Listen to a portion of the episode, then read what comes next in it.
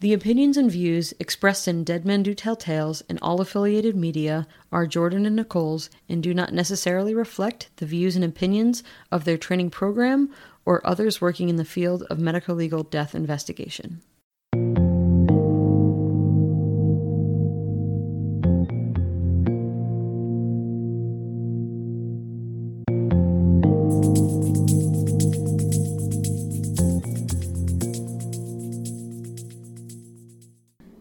Hey everyone, Welcome to Dead Men Do Tell Tales. a podcast about forensic pathology related topics. I'm Nicole Kroom, And I'm Jordan Taylor. and we're both pathology residents who are going into forensic pathology.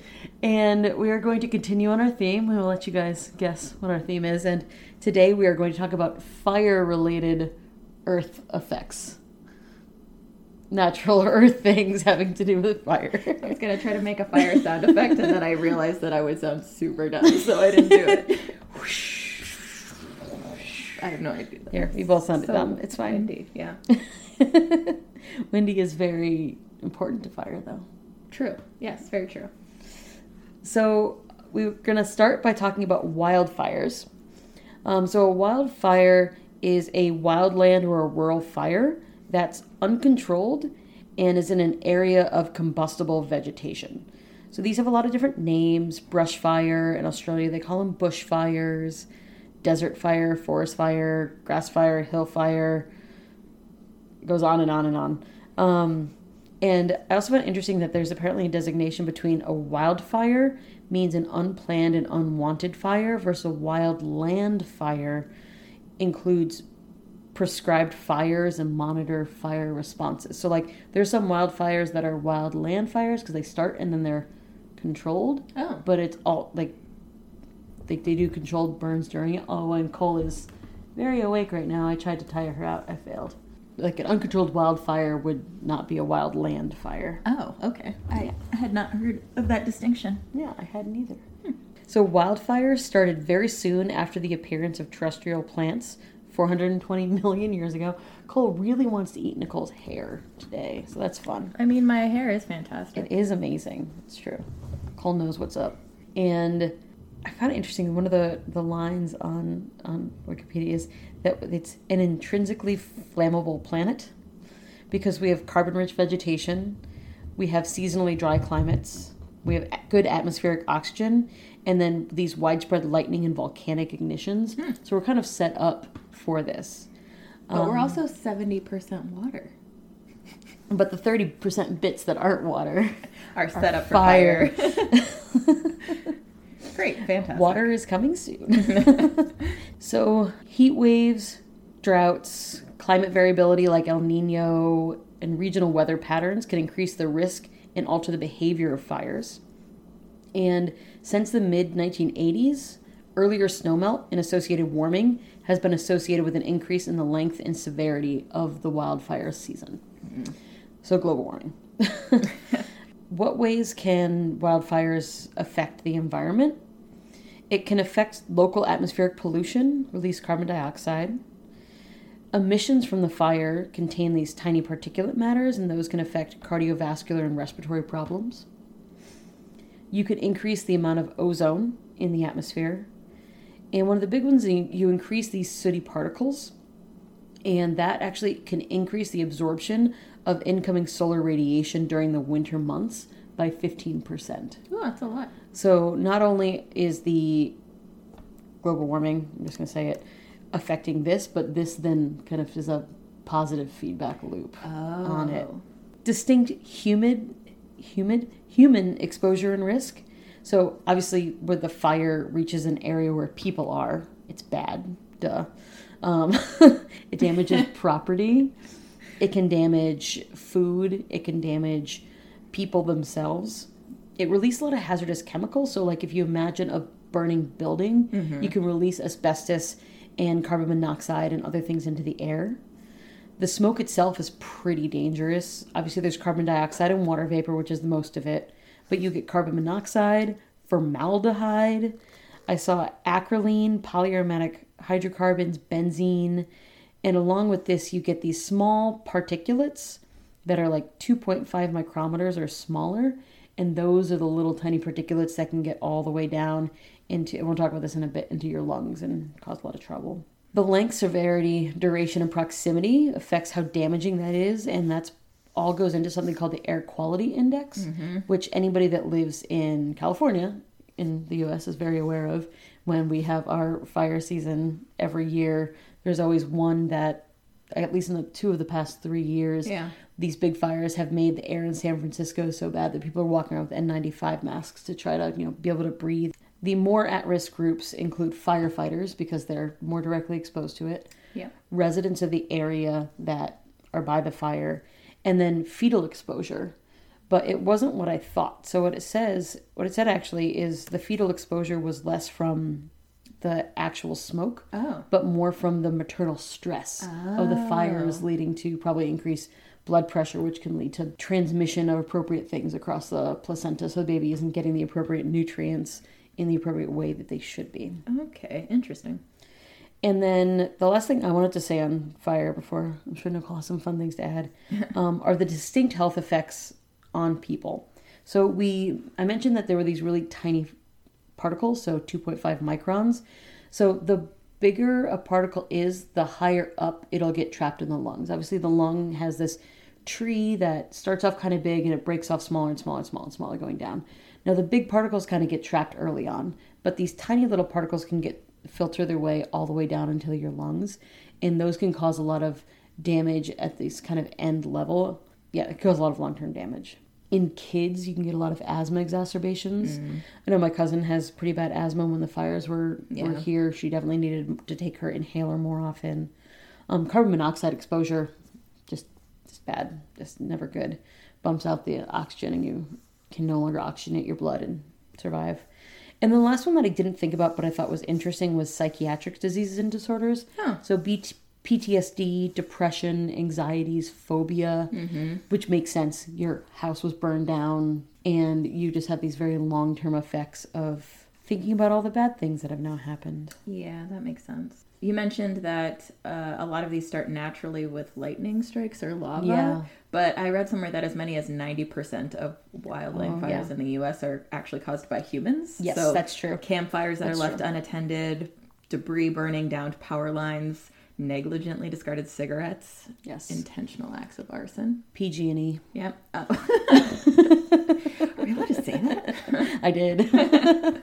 Um, so then it's the remaining 10% that are started by lightning or lava. oh yeah, sorry. That we were just talking about how uh, how good the Earth is at doing it on its own if we didn't Yeah. help. Uh, and then I found this table that showed the top 10 states for wildfires ranked by number of fires and by number of acres burned. And actually, Texas has more numbers of fires. Okay. But California has w- way more numbers of Acres. acres burned. That makes sense. Yeah. I can see that. So we mentioned that being in California, we are now strangers to wildfires. I found uh, this website that was talking about wildfires by year in the U.S. So actually, the 2019 wildfire season was not as active as 2018. Really. Uh, yeah, from January 1st to November 22nd, there were 46,706 wildfires. Separate ones? Yep, compared with only compared with 52,080 wildfires. So it was not that in the same period. it's not that much different. Okay. of like 4,000 less fires. Yeah, but like yeah. No, but I wonder true. what counts as a fire, right? Is it like a small little like a campfire got out of control and you contained it within a short period? Because like this just seems like a lot of fires. Mm. That's true. I'm sure those aren't all. Because I think of, I guess when I think of wildfire, I think of like campfire, right? Right, yeah. Like sorry, campfire was a big fire in California. Yeah, it broke out Um, in uh, Butte County Yeah. on November 8th and was the deadliest and most destructive fire on record in California. But it's not like a campfire. It's just called campfire. the Just campfire, wanted, yeah. yeah. Clarify that. Yeah. Yeah, and the Kincade fire, which Yeah. happened October 23rd, 2019, uh, burned over 76,000 acres, and that was more than twice the size of the city of San Francisco. Yeah. Which, San Francisco's not that big of a city though. true. But coming coming, like, coming from the East Coast when it was like real like big like that was a big city or like LA is a big city. But yeah, no, it's a huge area. Yeah, and this is in comparison to the Australia bushfire, Which is insane. yeah, currently happening still in Australia, which it's the worst fire season that the con- the continent has seen in decades. Mm-hmm. And In total, more than 17.9 million acres have been burned across Australia's six states. So that is an area that's larger than the countries of Belgium and Denmark combined. It's insane. Yeah. And a lot of the life lost in these fires are from people that can't get away, people that are exposed to smoke, and then a lot of the people that are trying to save and rescue people. So the thing with fire deaths is that they can be somewhat difficult to investigate because a lot of important scene evidence is often destroyed as well as all or part of the body. And fires can also cause a lot of artifact on autopsies. So these are things that were caused by the fire but didn't necessarily contribute to the death. So we mentioned this in our head injury episode, but you can see epidural hematomas as a consequence of fire. And so that can be an artifact, but it can make you question whether or not the person suffered a head injury prior to death. Um, intense temperatures can also cause this thing called splitting, which is when the heated skin contracts and tears. And this can cause findings that are um, possible to be mistaken for uh, pre death wounds. So that's another thing that can make uh, determination of death a little bit more difficult. And the other big thing on autopsy is if, say, you found a body that was left behind from a fire and you don't know if they died in the fire mm-hmm. or that or they were consumed by the fire. Like let's say somebody was killed they were left there and they put them in a fire like a wildfire for example. Yeah. if you do an autopsy and the inside of their mouth is totally clean and their trachea is totally clean and going down all the way into their lungs, everything looks very pristine, you know that they were dead before they were in the fire. Because if you are alive in a fire, you're going to breathe. And when you breathe, you're breathing in all this smoke, all this particulate, and all this kind of stuff. So the key is when you look it's this distinct area in the trachea and if you don't see any smoke below that line mm-hmm. they weren't alive in the fire. You can sometimes see it if the mouth is open in the mouth but if it doesn't get down the windpipe to speak in layman's terms you know that they weren't breathing while they were in the fire. Yeah. so that's kind of it, it, it applies to things besides just wildfires, but it's kind of one of the tried and true forensic pathology ways to tell. Did they get set on fire before they died, or is that how they died? Yep. Yeah. Yeah, and that's one of the most important things to determine. The only other thing I had, you mentioned the vulnerable groups when it comes to fire death. This paper that I was looking at said that the very young and old are also particularly vulnerable. Um, and that is because of the limited understanding of the dangers of fire that either group might have. So, like in the elderly, they might have some sort of cognitive uh, impairment that makes it so that they don't realize they should flee. And then young children actually often try to hide from a fire rather Oh than no, leaving that's the not going to work, buddy. Yeah. It's not going to work. So So if there is a fire, listen to the what everybody's saying. If they're you're told to evacuate, these things can move pretty quick. Mm-hmm. And I didn't really talk about that too much, but they can move pretty quick. So if you're told to evacuate, get what you need and just get out of there because they're they could be very deadly. Yep. So the other big thing that we both thought of when we thought fire and earth was volcanoes. so major- Boom fire. boom fire. Yeah, big big lava liquid fire. Um, when I was at MIT, we had this pizza night thing, and we would like you know one of the guys that I lived with was really good at making bread, and he would make pizza dough. And one time, I don't know why, we decided to make um, a volcano out of the pizza dough, and then put like the baking soda and vinegar oh, in it, and because there was also like pizza sauce, it was like the lava, and we made little um, pizza dough volcanoes. That's so it was it was a lot of fun. there's this one Japanese restaurant. It was like a hibachi place where they cook in front of you on the table that we used to go to a lot when I was growing up, and the chefs would make a volcano out of the onion. Yes, I've Yes. seen that. Yeah, yeah. I yeah. love that so, So good. much. And that onion is delicious. It is delicious, caramelized onion, Yes, perfect. Anyway, burned back, by fire. back to volcanoes. Not food volcanoes. Um, oh, maybe that's what we should order: food volcano. Yes. Is there? That's probably not. There is a restaurant called sushi. Volcano. So- yeah, I think curry, it's sushi more than anything. Yeah. Anyway.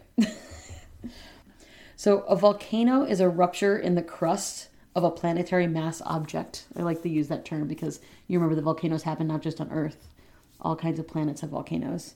Um, that allows hot lava, volcanic ash, and gases to escape from a magma chamber below the surface. You can find where tectonic plates diverge or converge. So, like the mid Atlantic ridge is where they're diverging. So, the Atlantic Ocean is getting bigger. The Pacific Ring of Fire is where they're converging. So, it's very slowly getting smaller. So, those are two of the more common places where you see volcanoes. And then there's a lot of different kinds of volcanoes, but the ones that we generally associate with big boom and loss of life are the stratovolcanoes. And those are the ones that are taller and more conical, and they compo- they're composed of lava flows and other things that eject out, and they kind of alternate in layers where you get the strato, the stratum stratovolcano. Makes sense. And these are the ones that pose the biggest risk because they get this big pressure buildup. And then these fissure vents and monogenetic volcanic fields have more powerful eruptions because they're under extension. And then they're also steeper and the slopes are looser, so they can send out chunks of explosive rock called volcanic bombs off of them because of the way they're constructed. So vol- stratovolcanoes are the ones that we associate with a big volcanic explosion. Yeah. So there are over 1,500 active volcanoes in 86 countries worldwide. And active means that they have done something in the last 10,000 years. Interesting. I was reading part of one of the articles was talking about how like there's varying definition of active Oh. because some places have active. I think it was like in the past 200 years. It was like a much shorter amount of oh, time. oh, okay. This But- paper but, where I got my information classified active as within the last 10,000. That's a long time. Unfathomable. Yes. So apparently, over 29 million people worldwide live within just 6.2 miles of active volcanoes. After looking at some of the these horrible deaths that happen from volcanoes, I'm not surprised how much of the population is. Yeah, I guess I just didn't realize one that there were so many, and two Yeah. that people lived so close Yeah. to them. And then volcanic eruptions are measured on this explosivity index Oh, called yeah, the volcanic explosivity index. But I just wanted to mention it because most eruptions are low on this spectrum, Yes, and so yeah. they're not as dangerous. When we think of like Dante's Peak, That's a stratovolcano. yeah, Yeah. most ex- most volcanoes are Yes. not like that. Yes. Since 1500 AD, there have been over 200,000 fatalities recorded. Interesting. I saw even in the past 2000, sorry, even in the past 200 years, there have been more than two, 200,000 deaths. So even more recently than that. Hmm. Maybe the majority of these fatalities were in recent Probably. times. Yeah. Yeah, the majority of the deaths have taken place in Southeast and East Asia, about Yes. 50%. Indonesia. Don't go to Indonesia. That's what I've learned. If you don't want to die by volcano? yes. Okay. They were almost like all Indonesia. That's, yeah. the two worst. The number of fatalities decreases with distance from the volcano. So Yes. about a third of deaths are recorded within five kilometers of a volcano. Which makes sense. Um, and this paper that I was looking at listed the fatal causes, and there were so many excellent new vocab words. Like there was speleological. Okay. Um, so well, we, we learned that word last time. Yes, the the study of caves. Um, so different ways that volcanoes can kill you. There's these things called pyroclastic density currents. So these are hot, typically greater than 800 degrees Celsius, chaotic mixtures of rock fragments, gas, and ash that travel rapidly away from a volcanic vent. I also And- heard them called pyroclastic flows. Yes, yeah. Um, and they move too quickly for people to escape, and death is almost certain. So if you get caught in one of these, the the dead to injured ratio within these currents is 230 to one. So those are your chances of Sounds about right. coming uh, away uninjured. Um, another cause of death when volcanic eruptions happen are tsunamis, Yes. which we'll get into more in a later episode. There are these things called lahars, and these are volcanic mud flows. Mm-hmm. Yep. And death and injury typically result from trauma or asphyxiation, so drowning in these volcanic mud flows. Yep. And they can be hot enough to cause burns. Yes. And about 26% of fatalities related to volcanoes, at least in this study, were due to these lahars. Yeah, that's about the same number I got. Yeah. Um, oh, and 28% were due to the pyroclastic density currents. Uh, and then another 26% to tsunamis. And then there's these things called tephras.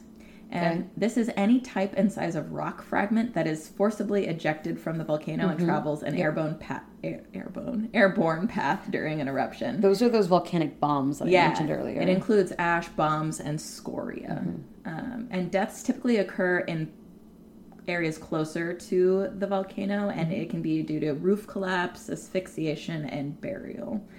Although they can also cause fatalities at great distance. And so this is specifically in regarding ash. So when ash is spewed and goes a great distance, it can cause exacerbation of existing heart or lung conditions and cause deaths. And then there are ballistics, and these are large ejected projectiles of a few centimeter size or above. Um, and they're typically restricted to within the first five kilometers of the volcanic vent. Um, and death and injuries are usually due to trauma. Um, and less than 1% of fatalities are due to ballistics. And then death can also be caused by avalanches, which usually also then generate tsunamis. Deaths can be caused by lava flows. Lava normally advances really slowly, allowing escape, but you can have sudden outbursts of fluid lavas that can cause loss of life. Gases. So, various gases are emitted uh, from volcanoes during or between eruptions. So, gas accounts for like 1% of fatalities as well. And then lightning is also. Yep. Volcanic lightning is a common feature of ash clouds, um, which I thought was interesting. I didn't realize that ash clouds could cause lightning, and it's something about the like m- little particles yes. hitting each other. It was just like clouds, like any of the small little particles that are. Yeah. Yeah. Um, and then there are a bunch of indirect causes of death related to volcanoes. So, like during evacuation, people are driving crazy, so that can be a cause of death. Heart attacks due to the stress, and other cascading hazards such as famine and disease that Mm-hmm. happen after large disasters. It's interesting because in the study that I looked at, that was like the first and largest cause. It was like 30% it attributed to famine and epidemic disease. Yeah, they. So it was way, way big. But again, the difference, looking Right. at different things. yeah, but- they were looking at direct deaths. They discounted all of the indirect. okay. deaths. But yeah, if you count for everything, like 30% of it is from these other long, more long term effects from the volcanoes. Yeah. And we think of these deaths happening during the actual eruption, but fatal incidents are also common during periods of quiescence, so when the volcano is kind of resting. and those are usually due to lahars, those mudslides, um, gas emissions, and indirect accidents, so people like falling into the volcano. So, like The Hobbit. Right. yes. Um, and then they also looked at victim characteristics. Okay. So mostly it's residents that make up the largest number of fatalities, um, but after residents, tourists make up a large percentage, um, and ballistics are the most common fatal cause in tourists. And then scientists also make up a fair number. Do you think that's because of just proximity? Tourists? N- Well, both of them. Oh, yes, I think it's due to proximity. Yeah. Because you said before that they were like the ballistic ones were almost all people that are super Right, close. yes, So it makes sense that it's all the people that are poking around. Yep. Don't poke around volcanoes, people. No, don't do it. Yeah. The only thing I wanted to add was I looked up this one. I remember to look up the most deadly volcanoes. Mm. So in 1815, in Tambora in Indonesia, there was this volcano that led to the numbers are kind of big again. This is 1815, 71,000 to over 250,000 deaths, and a lot of that has to do with once this volcano exploded, there were famines all across the northern hemisphere. Yeah. And so it led to this like widespread long term deaths from this giant explosion. Krakatau in Indonesia in 1883 caused over th- 36,000 deaths. Um, and then the next one was the more recent one of the worst ones was 1985 Nevado del Ruiz in Colombia was 23,000 deaths. So in 1983 there's still a volcano that caused 23,000 deaths Wow. which is a huge number. Yeah. Um, and then the, the I get found, kind of found this for um, some of our um, earthquake gods, um, but I did see a little bit on some traditional beliefs associated with volcanoes. Not quite as fun as earthquake gods, but um, Vulcan was the god of fire in Roman mythology, which is where volcano comes from Oh, yeah. which, which makes sense. Um, the Greeks said that the volcanoes had a power that could only be explained by gods. I didn't see who the distinct god was. This one I found was interesting. In the 16th and 17th centuries, there was a German astronomer named Johannes Kepler who believed that volcanoes were the ducts for the Earth's tears. so it was like crying fire. Oh wow! And then I wish I uh, was that metal. sure. So that would make a really good um, CD cover. Yeah. Um, and then Jesuit, last name Kircher, who was in the early to mid 1600s, he visit he witnessed the eruptions of Mount Etna and Stromboli, and then he visited the crater of Vesuvius, and he published this view of Earth as having this central fire that's like as a bunch of fires that are connected to numerous other fires that are caused by the burning of sulfur, bitumen, and coal throughout. So it's kind of like this central fire with a lot of outlets, um, which is not untrue. But it was just interesting that like we're kind of starting to get it. Yeah. Um, but yeah. So volcano, volcano comes from Vulcan, which was one of the original Roman gods. Uh, my story is not like a particular death. It's just this thing I've heard about a lot because, you know, I think about death a lot, unsurprisingly. But not just Murder. murder, but not just individual death. I think a lot about the apocalypse because I really enjoy reading like dystopian fiction, post-apocalyptic novels. Okay. Okay, I'm so on board. Let's go. I spend an unhealthy amount of time contemplating the end of the human race. So, this thing that I've heard about over and over again is the Yellowstone supervolcano. yeah. Yes. Yeah. So I wanted to. I took this as an opportunity Oh. to read more about it. yeah, super volcanoes is one of the things I looked at, and that's those are like the stuff that are like, oh, maybe the dinosaurs died from this. Right. Yes. So I found this really cool Vox article that was talking about all about the Yellowstone supervolcano, Ooh, fun. um, which quote has been an endless source of apocalyptic fascination. True story. So, what is the Yellowstone supervolcano? So, beneath Yellowstone National Park, there's this huge reservoir of hot magma, five miles deep, um, and it is responsible for many of the park's famous geysers and hot springs. And as the magma rises up and cools, the ground above periodically rises and falls. So, on rare occasions throughout history, this magma chamber has erupted. And the majority of those eruptions have been smaller lava flows. But Yellowstone gets so much attention because there's this remote possibility of a catastrophic super eruption. And this is where you're saying I don't understand how so many people live so close Right. to volcanoes. Yeah. But then this happens. Yeah. And this is why people live so close to volcanoes. Because they don't realize it's exactly. Yeah. Because it lays dormant for so long. Right. Um, so a super eruption is anything that measures eight or more on that volcano explosivity index. And Yellowstone has had three of these really massive eruptions in its history. Okay. One was 2.1 million years ago, another was 1.3 million years ago, and the most recent was 664,000 years ago. And the So what you're saying is we might miss it by 100,000 years or so. yeah. Well, this article was actually pretty reassuring. It seems like the chances of it actually erupting are fairly low. So I was glad that I looked into. it. Yeah, knock on wood. Yes, exactly. Anyway, so the, this last explosion that happened 664,000 years ago was the Yellowstone Lava Creek eruption, and it, it ejected so much material that it left a 34 by 50 mile depression in the ground. It's impressive. And so that's what we see today as the Yellowstone caldera. Huh.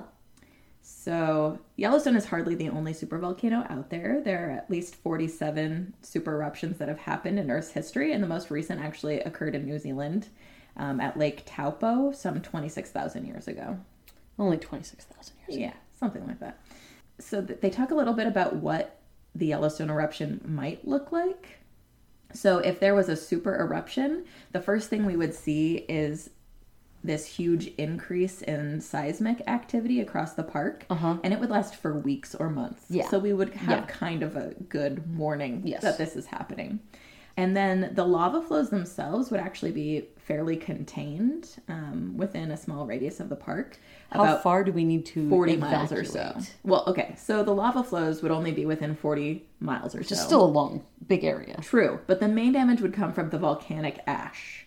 Um, they would eject so much ash that it would bury the northern Rockies in three feet of ash, and it would devastate large parts of Wyoming, Idaho, Colorado, and Montana, and Utah. The Midwest would get a few inches of ash, and both coasts would get even smaller amounts. And the exact distribution would depend on the time of year and the weather patterns. Gotcha. Um, but it would destroy farms, clog roadways, cause a lot of respiratory problems, block sewers, um, and even short out transformers. And air travel would have to shut down across most of northern America. Okay. It would also have major effects on climate change because of all of Yep. the particulates that are in the air. Nuclear winter. So then, yikes, terrifying. What are the odds of this actually happening? Actually, very, very low. Yes. So it's it's actually possible that Yellowstone might never erupt again. Um, and the U.S. Geological Survey notes that if you like calculate a probability based on the times that it has erupted, there's a zero point zero zero zero one four percent chance that it will erupt again. Well, that it will erupt any given year. Knocking on all the wood. Yes. And apparently that's lower than the odds of getting hit by a civilization destroying asteroid. I don't know how they calculated this, but those that's More power to them. Statistics is right. Um, so I was reassured by reading this article. I mean, if it happens, it'll be devastating, but Yes. Yes. unlikely to happen. But also, we currently live far enough away that We're we okay. We would be mildly affected by ash, depending on the the weather. Um, mostly would be affected by the climate change. Uh, not that we're not already affected by the climate change. right, but the But- worsening climate Yes. change. Yes. Yeah. Craziness. Yeah. Um, apparently, in 70,000 years ago, there was an eruption on Indonesia that caused a volcanic winter, which is pretty similar to what you're describing. Yeah, Um, and that Toba point, eruption. yeah, and that caused a population bottleneck, which is one of those things that they always talk about in like the are there life forms on other planets? Mm. Are there intelligent life forms on other planets? Like, have they survived the same population bottlenecks that we've been able to survive?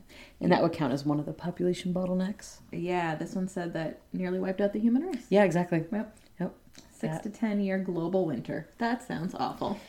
You hate winter, so you would die. I would be in. I would be in. Well, not. I was gonna say heaven. Yeah, no. So instead of a uh, theoretical explosion in Yellowstone, I decided that I wanted to talk about one of the more famous and well-known volcanic explosions ever. Slash, I'm sure this is going to lead me to getting a lot of people correcting me for all the things that I'm saying wrong. Um, but I'm going to talk about Pompeii. So Pompeii was this ancient Roman ci- city near Naples in Italy. The city was actually built 40 meters above sea level on a lava plateau. Oh So not necessarily no, excellent design. Yep. That's good. on the coast, which was created by earlier eruptions of Mount Vesuvius. Okay. Um, and it was originally on the coastline, but now that same coastline is about 100 meters away. So there's been more. Oh, today it's Yes. Yeah. Pompeii itself covered about 170 acres and was home to 11 to 15,000 people. By the first century AD, Pompeii was one of only a number of towns near the base of the volcano, along with this other town called Herculaneum, which is also relevant to the story. Hercules, Hercules. Yes. so Nicole mentioned in Yellowstone that they would get a forewarning of some minor earthquakes and some baby lava flows. Maybe not baby, so baby, but they would have some warning. Yeah. So about 17 years before Mount Vesuvius erupted in the famous explosion in 79 AD, in 62 AD, there was a really powerful that foreshadowed the explosion. So Mount Vesuvius itself is a stratovolcano, which we talked about is the one that is more likely to cause these kind of explosions. Um, and it still exists in modern day Italy. Um, and it, like I said, it erupted in 79 AD. So it started at 1 p.m. There's a debate over whether this happened in August or October. They think that, so we'll talk about Pliny the Younger and Elder. Pliny had said that it was in August, but due to some things that they found, they think it was actually a little bit later. So they surmise that it happened in October of 79 AD. Oh. They do not have a distinct date, so surprise there. It's a few years ago. but they said it started around 1 p.m. I don't know how they know exactly when it started, but they Yeah. don't know the date. um, but a lot of this is observation from Pliny the Younger. And this explosion lasted for two days. It ejected clouds of stone, ash, gas up to a height of 33 kilometers or 21 miles. It spewed molten rock, pulverized plummet, plummet pumice, and ultimately released 100,000 times the thermal energy released by the Hiroshima and Nagasaki bombings. Wait, what? 100,000? 100,000 times the thermal energy released by the Hiroshima and Nagasaki bombings. Whoa. Yeah. It's one of those things that humans can create some horrible things, but Mother Nature has something to say. Tops us all. yeah.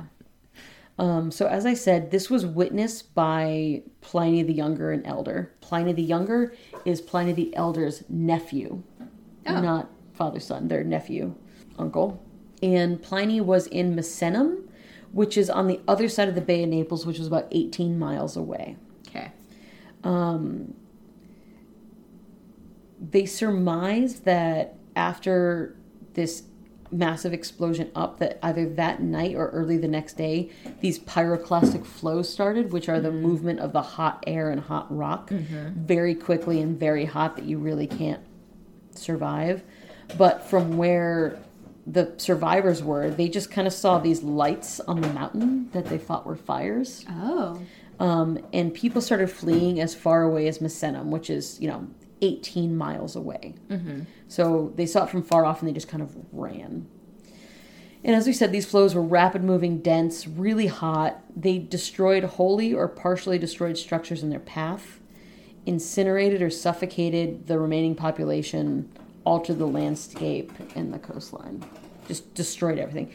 And that weird noise that you're hearing is Cole destroying cardboard box. Yep. So I'm sorry she does not like me talking about Pompeii, apparently. um, also, throughout this, there were these continued light tremors.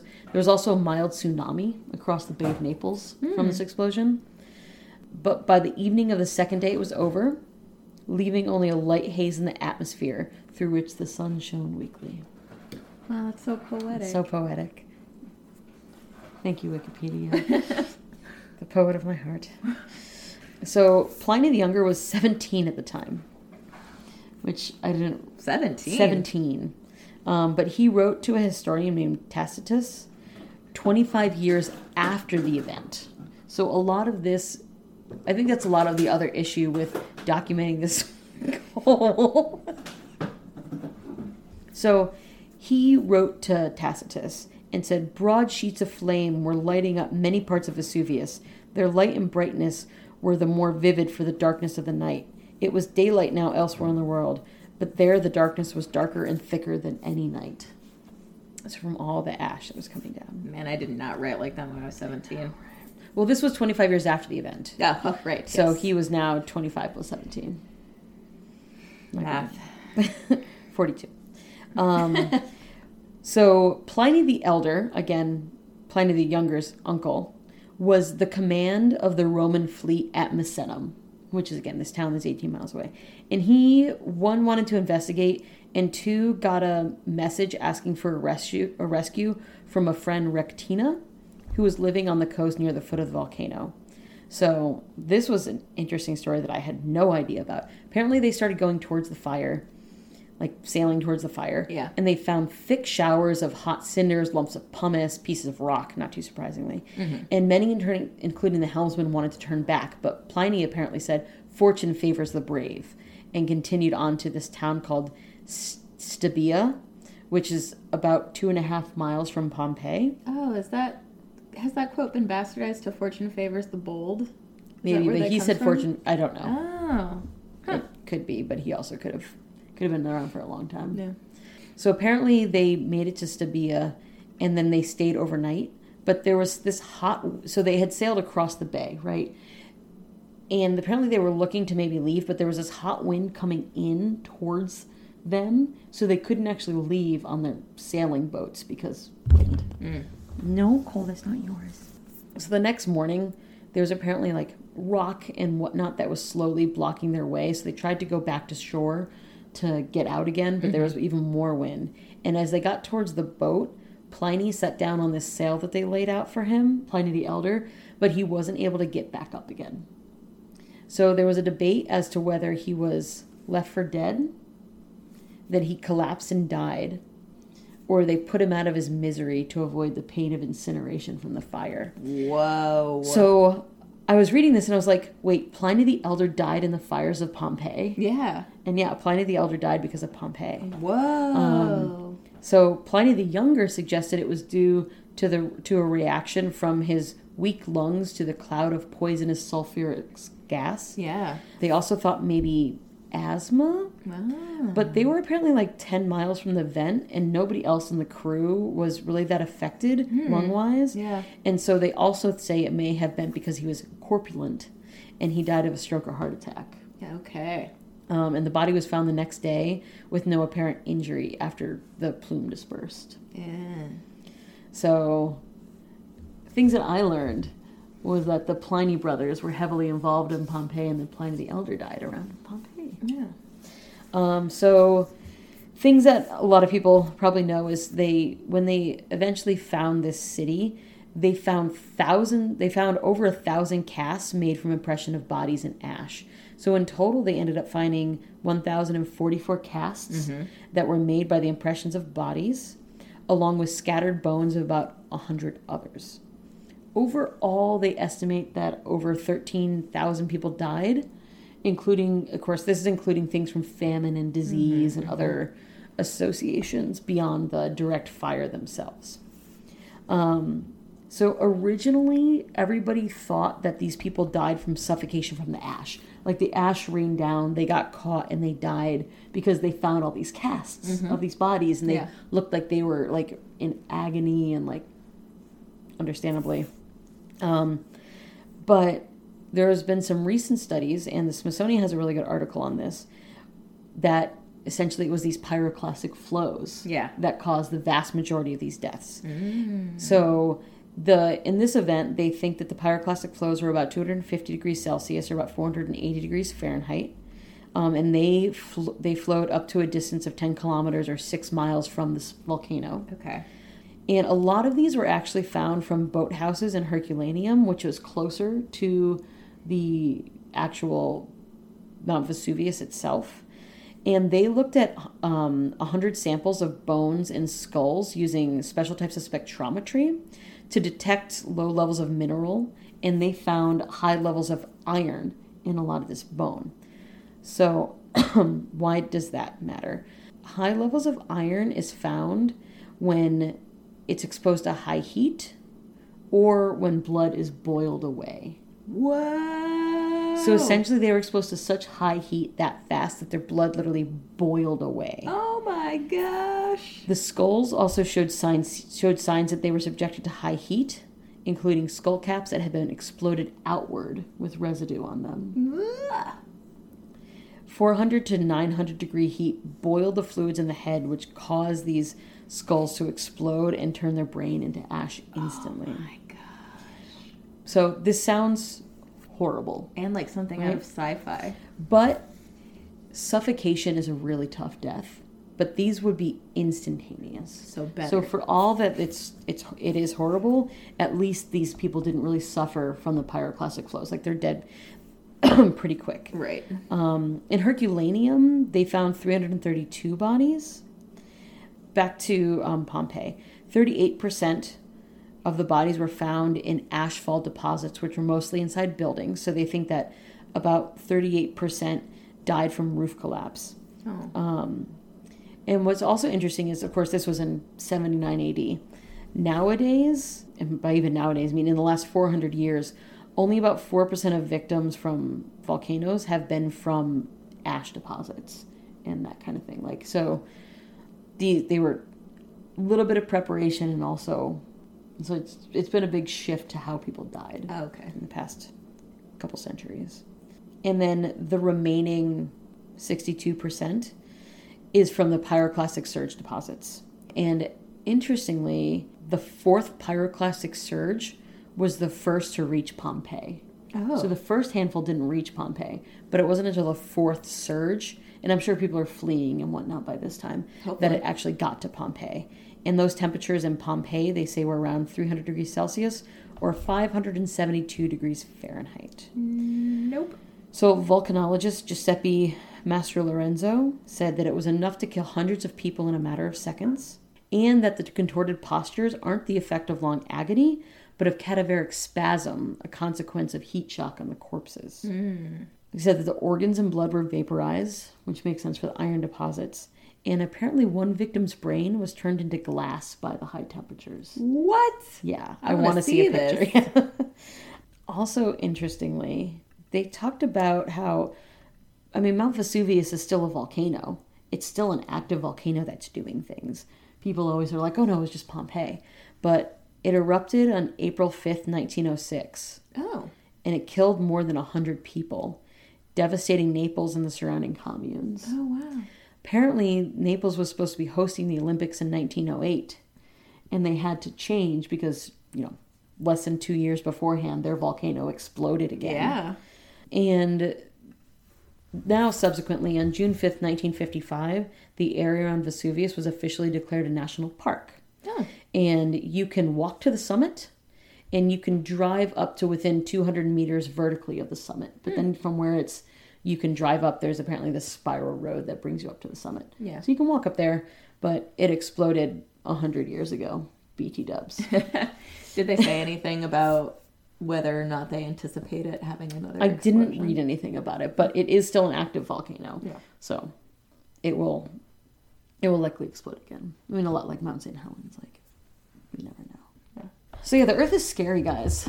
It's really just out to get us. Slowly but surely.